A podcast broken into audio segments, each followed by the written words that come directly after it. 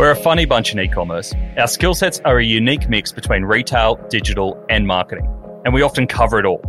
And as I've found myself on multiple occasions, when looking for our next opportunity, there's no one in the recruitment space who truly gets us. And that's why we started eSuite. We're a talent agency specifically focused on the ambitions of e commerce professionals and high growth retailers.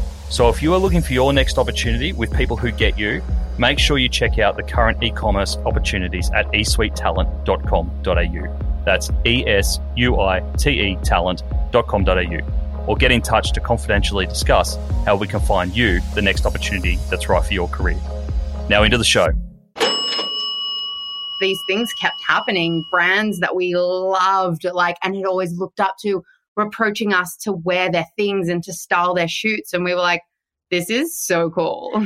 Unless you're actually going to stick to something and sit through the boring months and the shitty months and the stuff that goes so, so wrong, you're never going to be successful in anything that you do. My boyfriend makes fun of me because I literally have this giant sack of shoes and I'll just pop it down take a cool pic of my shoes and keep walking. We had no idea what we were doing for like the first two years, I would say. we only figured out what we are doing like three weeks ago, to be honest.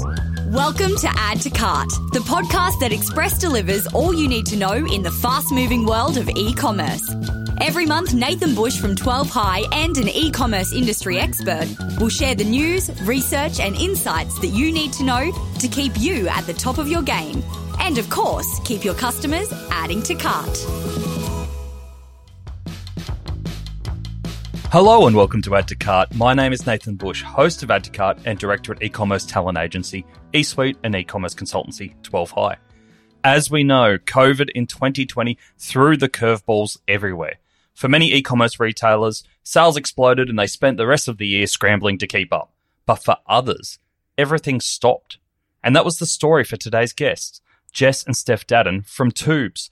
You'll hear today how Jess and Steph cancelled their entire new range re-evaluated relationships with retailers, including the iconic and Bloomingdale's, and re-engineered their entire business to be sustainability led. Their goal now is to be the most sustainable footwear business in Australia. While 2020 was a massive shock, they're coming out in 2021 with a whole new business model, which is very, very exciting. You may know Jess and Steph from their podcast, How to Live, that's TWO, where they share advice and interview a range of people from movie stars like Meg Ryan to Australian entrepreneurs like Janine Ellis. You may have also seen their Paris Fashion Week stunt, which introduced the brand Twoobs to many. I asked Jess and Steph to retell that story, but you can tell that so much has happened since then, and it's kind of like asking Bryan Adams to play Summer of 69 all over again. This is a must listen episode if you are repositioning yourself after COVID especially if you're on the path to becoming a more sustainable retailer. So without further ado, and thanks to our partners Shopify Plus and Signet, here's our conversation with Jess and Steph Dadon from Twoobs. Jess and Steph Dadon, welcome to Add to Cart. Thank you. We're very excited. Love being on this side of the interview as opposed to where you are. I was about to say, is it easier or harder? I find it harder. Yeah, I think that there's elements of like easy and hard because it's great that you don't have to do any of the prep. But then also you've got to like make sure you're giving interesting answers. So yeah, it's a balance. I don't think we'll have any problem with that today. Great stuff. All right, guys. So if we take us back to the start, for people who may not know you, say, say I'm in Paris Fashion Week, probably an un- unlikely scenario, very likely for you guys, and we run into each other how do you explain who you are and what you do? Good question. Is this if we were going back seven or eight years ago to when we started our business? No, let's go assuming the borders are open and COVID's not here and we're there right now. Who are you and what do you do? So it's like 2023 and we're in mm. Paris Fashion Week. Uh, and we're wearing fabulous outfits. So we are sisters. Uh, we're not twins, as many people actually think that we are. Um, and we've been lucky enough to work together in fashion for the last coming up to nine years. We have a blog which has transitioned into a podcast, How to Live the Podcast, where our bio line is we're just figuring out this thingy called life. Um, so it's a mix of business advice, spiritual stuff, wellness, animal welfare, which we're super into. And then we also have a footwear label Twoobs, which has an animal friendly focus. And also we're big into sustainability and rapidly moving towards that. So you've just got a few things going on. Just a couple, yeah. so I understand content came first for you guys because we're going to dive into Twoobs and everything that's going on around that retail side. But as I understand it, you didn't start there. You started more on the content side. Tell us about how that all came about. We did. It was kind of a natural evolution into starting Twoobs, our footwear brand, which we never ever planned. So back in 2012 was when we started How to Live, which was this daily diary when I was moving to Paris for six months to, well, the excuse was to study French, but really I was just going to go have some fun. And we were going to be apart for the first time. And we just decided to start this online daily diary. And this was pre Instagram days. Like we didn't even have an Instagram account for the first few months. We were purely just blogging and doing it every day was something that people weren't really used to consuming content every day. And there wasn't a lot of competition out there. So we quickly gained a readership and we were doing these little savvy things like we would post on the Facebook page of brands whose clothes we were wearing. We'd be like, if you want to repost this, feel free. So we started to gain traction that way. And pretty soon brands started to approach us being like, hey, we want to work with bloggers. We don't really know how, but can we chat about this? So we got to do all kinds of things like we got flown to fashion weeks around the world. We got to direct photo shoots, be in photo shoots. Uh, we started to do like product design in collaboration with people. And that was really what sparked our interest in creating our own brand because we started to see the power that we had as early influencers to get people to buy our things or the things we were promoting. So we're like, oh, this is really cool. We could create our own brand here. And I think what's been true to our content creation since the very beginning is we just do not have the capacity to fake it. Like from the very beginning, it was like quite unpolished. Like we're always very unpolished. As you see, we're here in our bedroom. Um, and we just, we just really aren't able to put out stuff that isn't like completely authentic to us. And we didn't realize how valuable that was in the beginning. So we were just being us. And I think that that was what really our readers re- were responding to. And throughout that now we've seen in the move into 2020 everyone is just talking about authenticity and that's what people want and i think we've been really lucky in that we were creating it in the first place absolutely and did you go out with the intent that I don't know, it's a bad word, that you'll be fashion influencers. So was the content always going to be about fashion or was it just purely about your experience in Paris? There was no such thing as a fashion influencer when we started.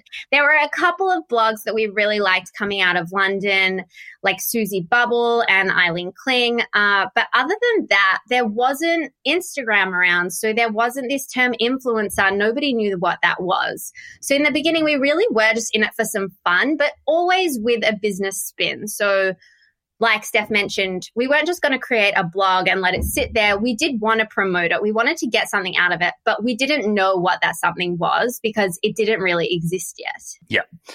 And what was the moment where you went, oh shit, this blog is a bit bigger than what we thought? Like, was it getting invited into the Fashion Week parties? Was it your first interview or first photo shoots? Like, when did you realize that you go, this is actually pretty big?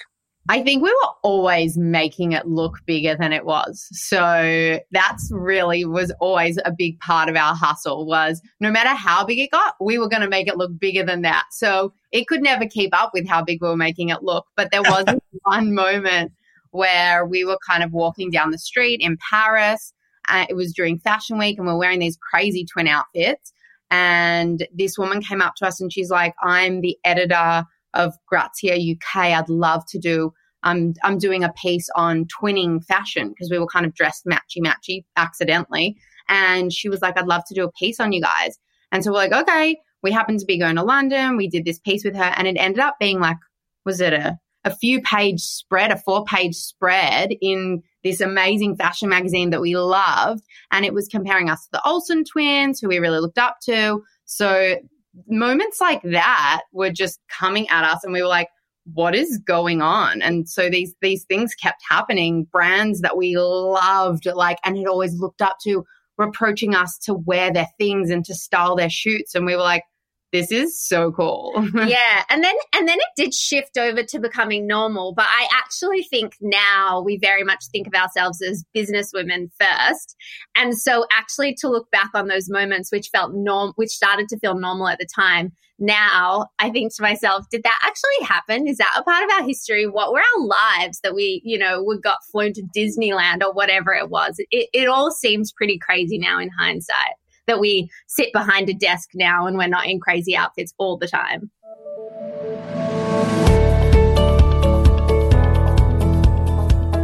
If you're coming back from your Christmas holidays and need to give your brain a jump start, Shopify's The Future of E-commerce report will get you going. They've interviewed industry leaders, investors, and e-commerce experts to give you the five trends that will shape e-commerce in 2021 and beyond. And while 2020 was a free kick for many in e commerce, the game is going to get tougher with increased competition, fulfillment pressures, and higher acquisition costs being the upcoming tests. This report goes into detail on what to expect so you can plan for it. Sadly, the future still doesn't hold hoverboards. To read the report, visit shopify.com forward slash enterprise forward slash the future of e commerce or just Google Shopify Future of E commerce report. Tell us about the idea about tubes. So you're obviously well entrenched in the fashion scene on a global global stage, which is fantastic. What was the moment where you went, actually, I can see a gap here that's perfect for us. We need to actually become a fashion retailer or a fashion brand? So we actually had been approached by Windsor Smith, which is a really big Australian footwear company, to design a line of shoes for them. And they invited us in. Actually, in the meeting, we thought that we were going in just to design like a one off pair of shoes that we would wear on our blog. And then we sat there like wide eyed, being like, What do you mean? You want us to design a line of shoes? We don't know what we're doing. Um, and we ended up creating this collection. It was five pieces. They were really sparkly, they were really fun, and they really spoke to our audience.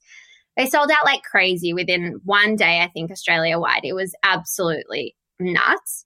And that was just a moment where it clicked for us and we were like, oh, that was so easy. We, we could do that. We could design shoes. We could have a footwear brand. And like so much of what we have done over the years, we went in so naively thinking that we had designed this line of shoes and sold them when in reality we had had a one and a half hour meeting where we got to pick some materials that they basically laid out in front of us and we said we liked.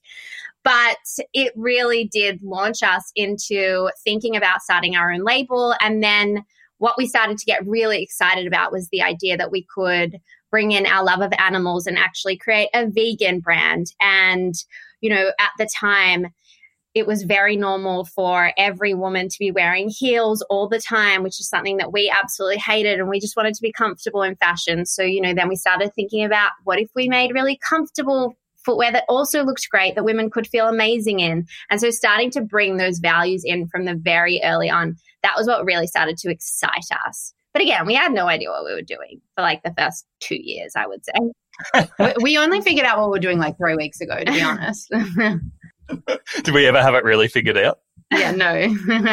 it is funny though that you say that because it's a really common theme around a lot of the founders that we speak to on this podcast is around naivety going into things. So whether it's into new industries, we had the guys from Lovely in that do the flower gifts, um, and there's been a couple of others, but they're almost like we went from another industry or another specialization into this business because we saw the gap. And looking back on it now, we were so clueless but I'm kind of glad we were clueless because if we knew all the challenges that were ahead of us, we probably would have chickened out. Oh, so glad. We talk about that all the time. And often, if you do gather too much information, it's a bad thing because so many people have said to us along the way, you guys, this is already too saturated. This shouldn't be what you're doing. And if we listen to that, yeah, we, we would never do anything. And there is something beautiful in just not having any clue what you're getting yourself into. And also coming in from as an outsider to an industry, you get to look at problems with a new perspective rather than solving them in the same way that everybody always has or going, well, this can't be solved. we get to come in like we have now with moving towards uh, environmentally friendly shoes when so many other footwear brands are like, nah, it's too hard. It's never been done. We're like, well, no, we're going to figure this out. Yep. So tell us about, before we get into that, we, we want to dive down the sustainability path because you've done such a great job with that from both product and content. Tell us about how big Twoobs is at the moment. So I would highly encourage anyone to pause and have a look at Twoobs, the website, to really understand. You kind of get a really great essence of, of who you are and what you stand for and what the product is. Um, but how big is that as a, as a brand now? Well, we were kind of at an all time high pre COVID. We had landed the two retailers of our dreams, David Jones and The Iconic. And we were launching into Bloomingdale's in the US, in New York in April. We were meant to be flying over there for. So we were flying pretty high, not going to lie to you. Um, and then, yeah, just to be completely transparent, March came around and it was literal crickets for a solid five months. Uh, I know that there are some industries that just absolutely boomed online. The footwear industry was not one of them. Uh, that was what we heard across the board from our retailers as well that had other categories. You know, loungewear boomed, pajamas boomed, but no one's going outside, so no one needs any shoes. So it's been a really quiet six months for us, and it's given us really nice time to actually just evaluate what we're doing and you know, that was when we started to have conversations around sustainability really seriously, saying, okay, this is something we want to move rapidly towards. But even reevaluating the way that we do business, the way that we operate. Like beforehand, we would have pop up shops all the time, we would be running events really often. And what COVID really gave us was this opportunity to step back and be like, all right, you know, we could kind of 80 20 principle it, where we were like, we're only doing 20% of the work now and we're still getting 80% of the output. So we didn't actually need all of that extra stuff. So now that our sales have picked up, rather than doing a big launch in person like we usually would, we would hire a venue, we would have a caterer, we would have people come. You know, we had to fill a fill a room full of people, all of these things.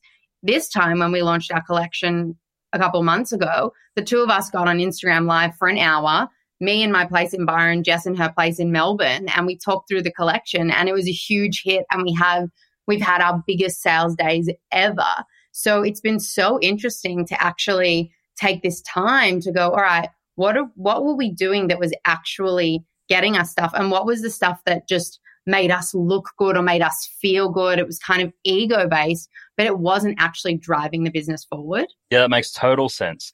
And I read on your blog that you had to do a really swift, uh, was it a cancellation of almost 22 lines or, or 22 new releases when COVID hit? That must have been so stressful. It was super stressful. And it was such a hard call to make because we're sitting there in April trying to make a call of what November is going to look like. And we didn't know what tomorrow was going to look like at that point. And I remember just sitting there in our PJs, me in my house, Steph in her house. We weren't even allowed to see each other, just being like, what the hell do we do? But it felt really right because we kind of saw this year as an opportunity for change. And I think that with Twoobs, we, we've really been hungry for change for a long time. But once you're in a business and once the wheels are in motion, it feels really scary to move towards something different or to pivot if things are working well. And they were working well, but we felt like they could be working better.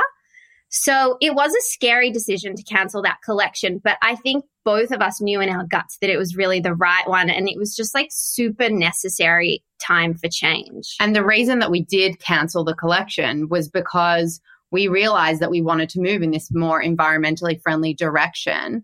And rather than coming up with a five year plan, like so many brands will, to go more sustainable, we were like, nah, we don't feel good about putting out uh, one more collection that isn't as environmentally friendly as we can make it.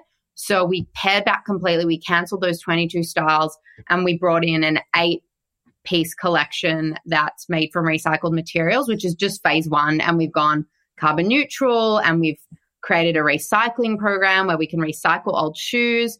And next year is when we're going to be launching in spring 2021. We're going to be launching as Australia's most sustainable footwear brand And we don't even think that's good enough. We're just, we just are really, really hungry for this environmental aspect now. And we have recognized that the fashion industry is a top three contributor to global warming, to the climate crisis that we're in. And we just don't think it's good enough that the fashion industry is sitting around going, well, but, you know, we're already putting all these orders already. It's like, nah, things have to change right now. Yeah. What's the been the most surprising thing that you've seen in that fashion industry around sustainability practices that you think has to change immediately? I think that um, the the largest problem I think that we're facing as an industry is the level of greenwashing that's happening. So that's just people presenting that they're doing really sustainable things or that they're doing great things when in actual fact they're not that great or they might be 1% great, but they're also 99% bad and they're not talking about that. And I think that we really need complete transparency in order to create meaningful change. And I think that it's really amazing now to see customers demanding that. And customers are even demanding it from us. You know, when we think we're being as transparent as can be, our customers will call us out and be like, uh uh-uh, uh what about that? What, what, what's hiding under there? And then it forces us to also look at our own stuff and say, oh, you're totally right. We can be doing better as well. We're in no way with Twoobs being like, we're doing the best. We're just like, boy, guys, we all kind of suck let's try and do better together. And you've got a great platform there with that mixture of content plus retail where people can see it in action, where they can understand your motivations and they can see the steps that you're taking. Like I was speaking to Jeremy Meltzer, who's on the episode previous to you, and um, he runs I Equal Change, which is all about oh, yeah. helping um, women. We actually know him yeah. because we have the same meditation teacher, so we often see him on our meditation zooms. He's so cool. He's doing some fantastic stuff, but his his whole thing is don't try and get everything perfect. Like no one's going to be perfect. It's just let's take some steps to get there and be transparent around the steps that we're taking, which sounds like it's a similar thing to you guys. But I, uh, what I'm what I'm loving is how quickly you've changed and used COVID to change um, to have that at the forefront of your business. From a practicality point of view, what's been some of the hardest things to implement in your business to move towards more sustainable practices? it's all really hard. well, I think that I kind of like to look at sustainability like a pizza. And the pizza is really big and really overwhelming and really scary. And you probably don't know what mm, 10 of the slices even look like, right? It's a big pizza.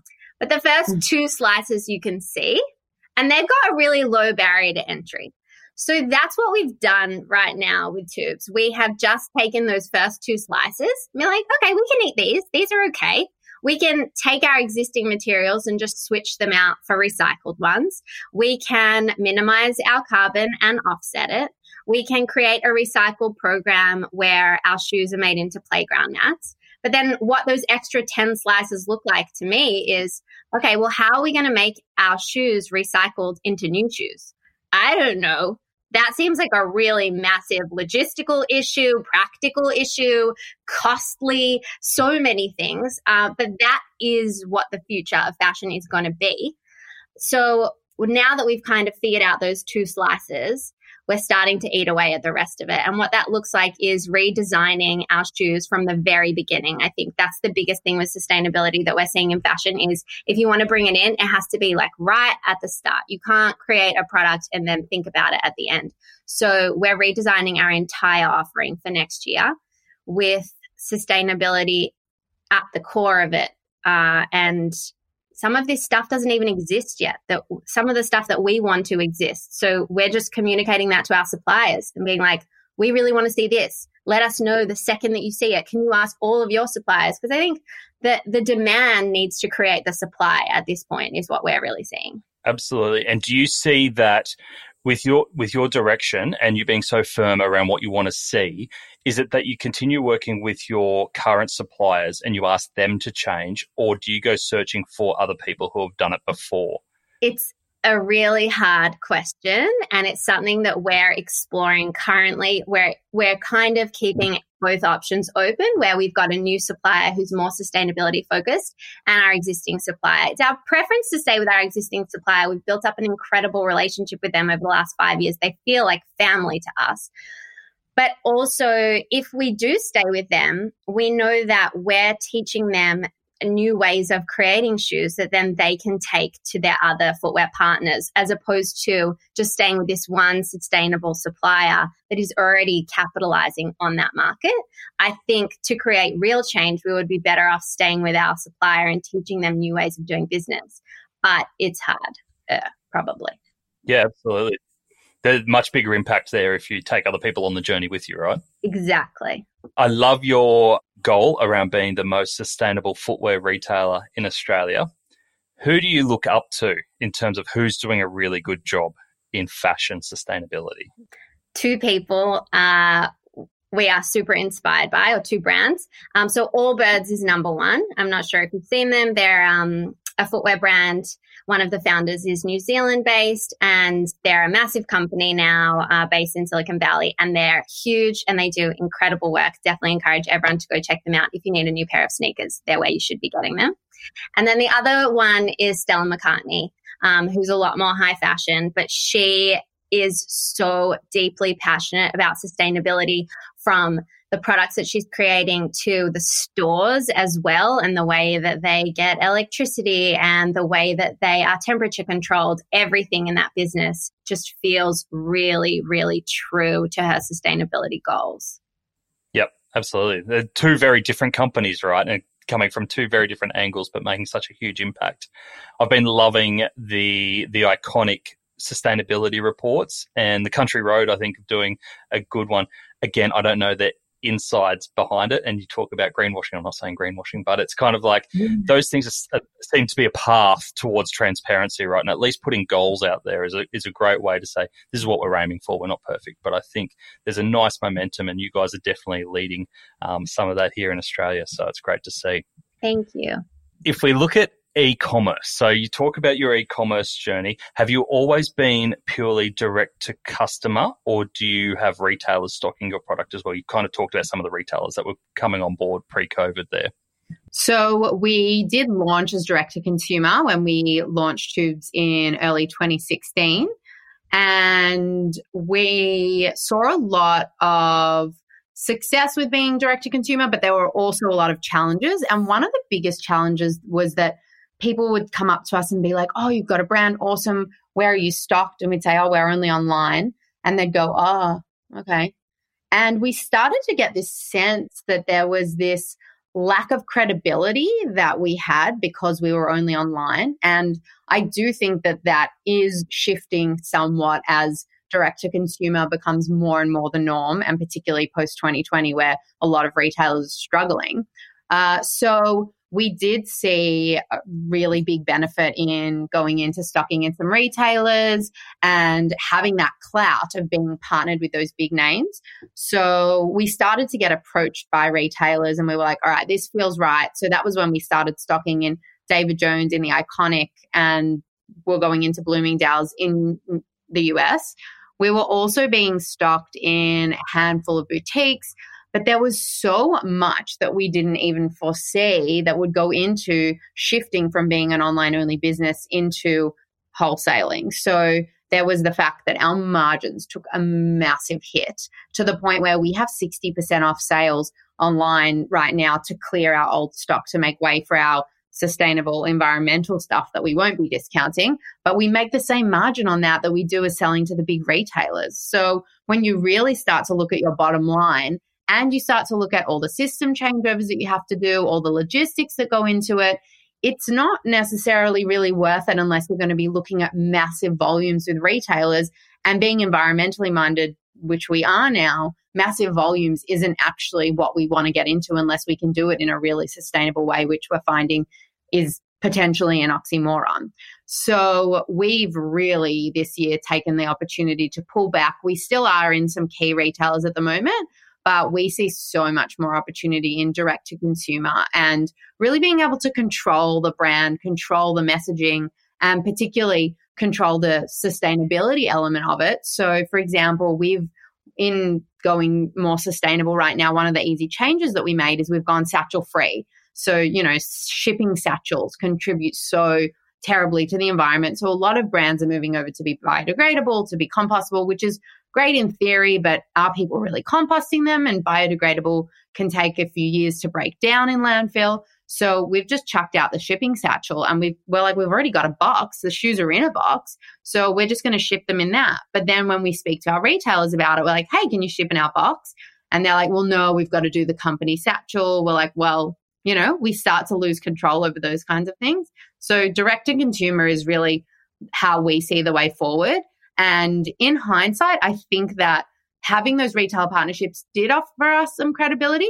But if I was going to do it again, I actually don't even think that it would be worth it. If I was giving the advice to another brand, I would say persist with going uh, online only, direct to consumer, and spend those dollars that you're going to spend, that you're going to lose in your margin on creating credibility in other ways through brand collaborations, through paid digital ads or even through like our own pop-up stores you know like we've had we've gotten so much from having our own pop-up stores. We usually run them for like two to three months over christmas new year and to be able to have our customers there with us listening to what they're saying when they're trying stuff on. You know you don't have to sign a long lease.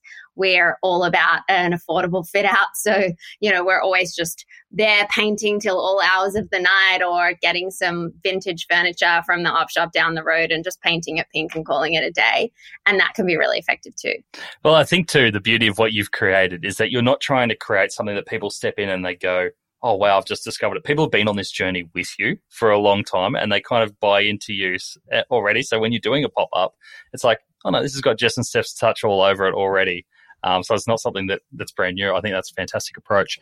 Can you tell us what marketing tactics have been really effective for you guys in trying to get that scale in direct to consumer? Because those acquisition costs can be big, but I take your point, Steph, that um, compared to retailing, um, if we if they're spent uh, in a wise way, can be really effective in having that customer and keeping that customer. What's worked for you guys in getting that scale?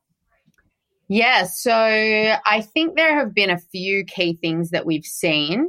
So, firstly, we've done, we, we are a little bit known for our publicity stunts where we'll do something crazy for not a lot of money and we'll get a lot of PR on it.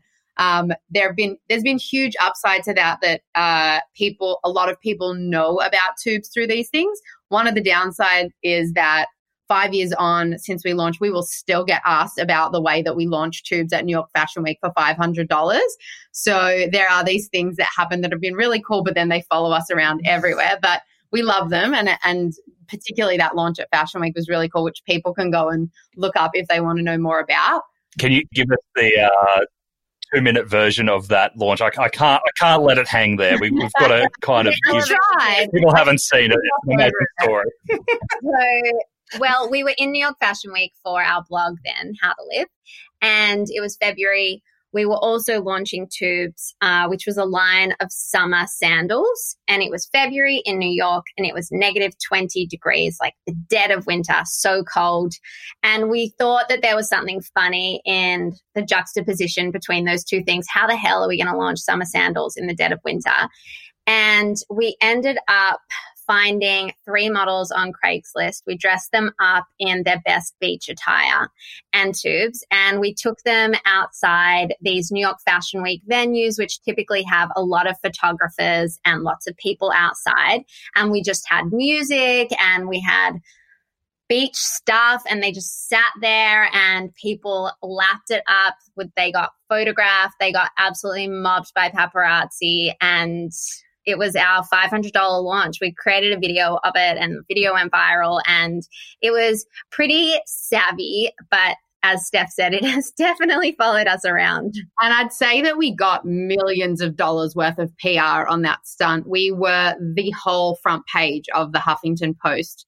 Uh, they covered that. So it was incredible, incredible press. And I think definitely for small brands to think outside of the box like that and just be like, what can I do that's just going to be minimal input for maximum coverage, what's really going to make people go like, whoa, get people talking. And that's what we do really, really well. But that being said, that doesn't necessarily sell shoes. Those things are great for reputation, but it does take a lot more than that, particularly in this day and age, in order to actually sell. So some brand collaborations that we've done have been immensely, immensely successful. There was one we did with Gorman, which is one of Australia's biggest retailers, a few years ago now, where we did a collab- collaboration with their prints on our shoes. They sold through their channels and it sold out online within two hours and, and in, and Australia wide in all of their stores within a day. So that was massively successful. And we definitely captured a lot of their customers who went from being diehard Gourmies to diehard tube fans. So that was really, really effective. And then paid digital advertising. I think you can't be a direct to consumer brand in this day and age without that being a really massive part of your strategy. I think that a lot of brands try to do it on their own. And if you are going to go down that route, you need to do a lot of online training you know, there's Facebook Academy, but there are also a lot of like sub Facebook groups now that you can find that will train you how to do your own digital advertising. And you've just got to be really careful about where you're spending your dollars. And then I think if you do have budget to put towards it, finding the right agency to work with. I think there are so many agencies out there that just go and try and sell people the world. And I actually jumped on a call with another brand that reached out to us the other day who's in the sustainability space. And I was chatting to them and they were just saying that, you know, their return on ad spend is like two or three and that their agency is telling them that's good. And I was like, that's not good enough. And you need to be moving agencies. And we've fallen prey to that as well. So I think shopping around, finding a boutique agency that's really going to, um, you know, give you their specialized time and advice is really important.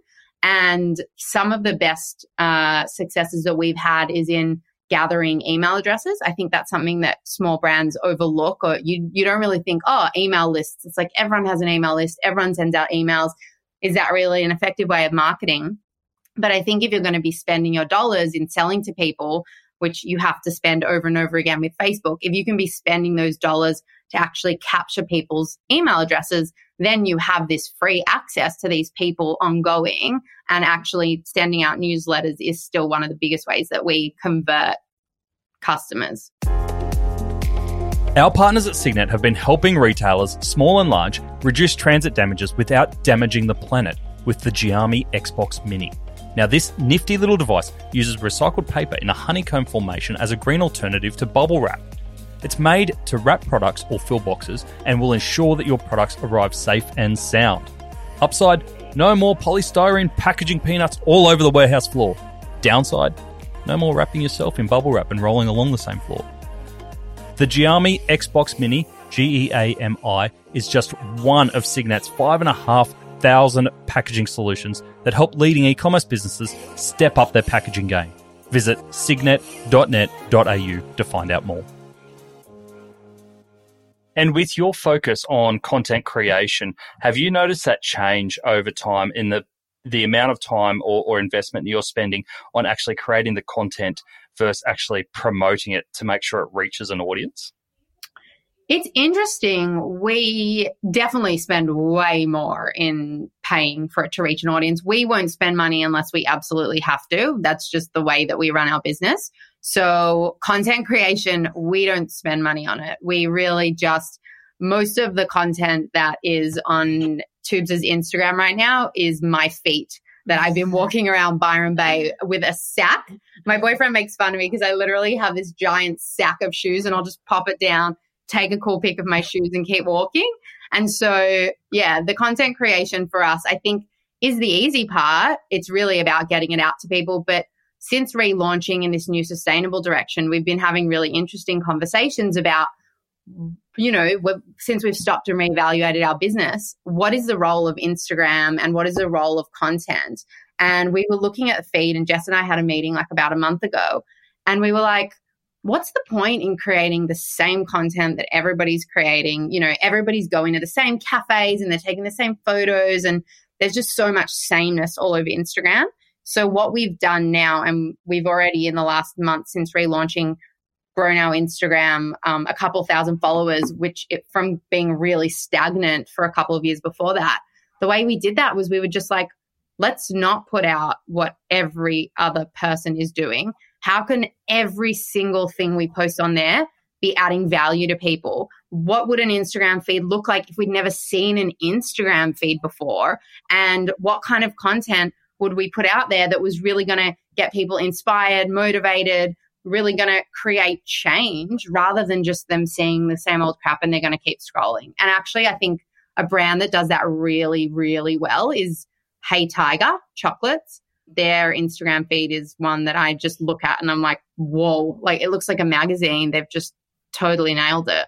They have. It's so good. I'd love to get someone from Hey Tiger if you're listening on to talk about their Instagram feed. I love it. Um, oh, yeah. So good. Guys, we're so appreciative of your time and, and, it's been such great to get an insight into, into your business and yourselves. You mentioned before that you received a lot of advice and a lot of it you have ignored and because it can be so overwhelming. What's the best piece of advice that you received at some point in your journey that you hold true to? Mm, the best piece of advice. That's such a hard question. Or we can spin it. What would the advice be to someone starting an online retail business from yourselves? I know there's really good advice out there, so I'm just trying to think of something yeah, really too. good. We've had some great people give us a lot of good advice. Yeah. I just can't remember it. I mean, I'm like thinking of specific people. I'm like, oh yeah, I remember when she said that thing, but what was that thing again? Okay, I got one. Yeah, yeah, yeah, yeah, I've All got right. one. I think as an entrepreneur, you just want to create, and creating is often what really excites you the most. But we had an incredible mentor, Kath Wills, come into our business and just say to us, you need to be so across your numbers. You need to be fine tooth combing those numbers every single day.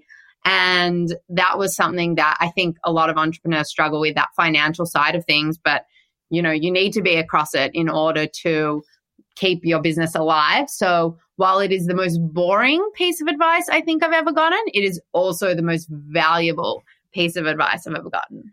And you, that just prompted me to think of something that Janine Allis said. I thought that that's what you were going to say. That really stuck with me, which is also really great advice for an entrepreneur. And she was basically saying that anyone can be an entrepreneur, anyone can come up with a really great idea. But the difference between coming up with a million great ideas and launching them and thinking that you're an incredible entrepreneur is actually you need to transition and to become a business person in order to become successful.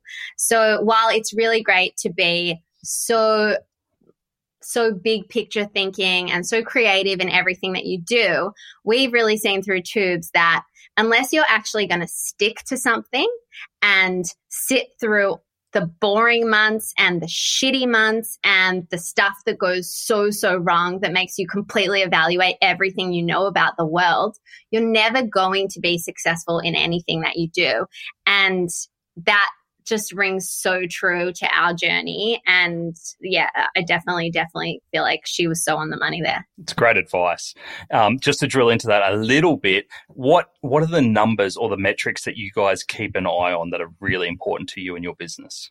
We've actually brought on a virtual CFO uh, through a startup studio called Luna, who are based in Melbourne, and having somebody that knows the numbers and can break them down for us. So we'll get a dashboard each month to kind of look at, all right, what will, what will we actually like, just like top level revenue and expenses. Just keeping an eye on that has been a total game changer for us. And also having daily sales reports look with our team rather than just like, you know, thinking that everything's fine, actually having visibility over everything that's really going on. Yeah, nice. It's a good system. I love that monthly system because it's not overwhelming, right?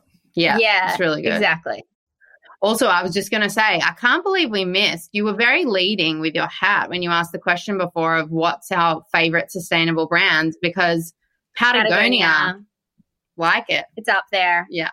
They do good things. Yeah. I'm a Patagonian because I'm not an outdoors type at all, but I love the brand. I love what they stand for. Um, but they're just doing incredible things. I just think they're great retail with great purpose, similar to you guys. So, guys, what is next for yourselves and Twoobs? What's 2021 hold for you? Uh, we are so excited about this launch move towards sustainability.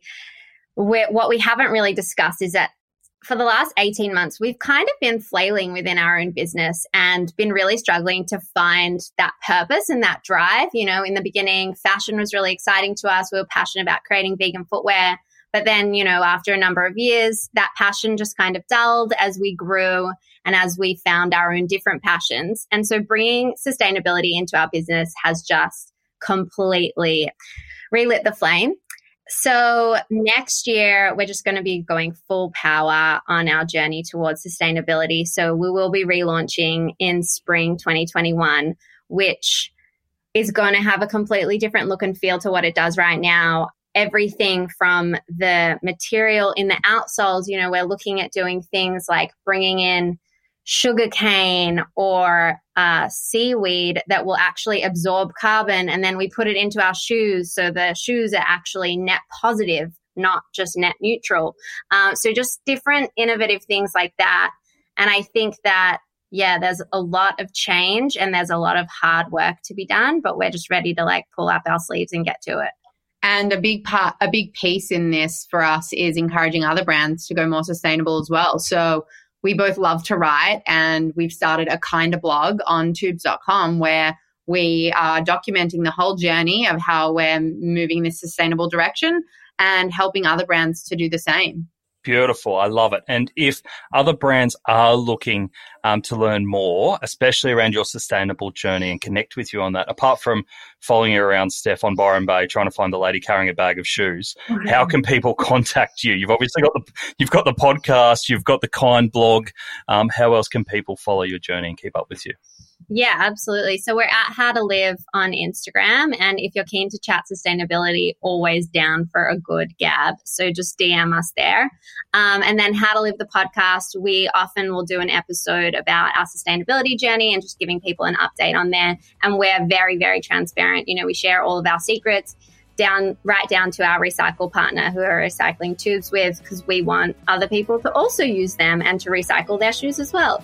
So good. Jess and Steph Dadon, thank you for sharing and really excited about what you're doing and what 2021 holds for you and the, the leadership that you're showing, especially in the sustainability space for Australian fashion. So thank you for joining us. Thank you so much. This has been such a fun time. We are always down for a good chat. Thanks so much. That was a really refreshing chat.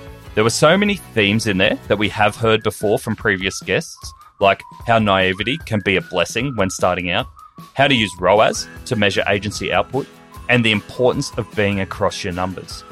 But what I loved was that Jess and Steph, they're making some big, bold moves and are so keen to take others along on the journey with them, whether that be manufacturing suppliers, other retailers, or their own customers. They have a massive vision and it's going to require lots of change, but they are so well equipped to do it now that they have the retail fundamentals in place. I can't wait to see how it plays out. If you're looking for more e commerce news, case studies, and research, sign up to 12 High's High 5 newsletter. Every week, I read all the e commerce news and send you five things which I've found which will help grow your business. Visit 12high.com.au forward slash high five, H I G H 5 to sign up for free. Thanks for listening, and until next time, keep adding to cart.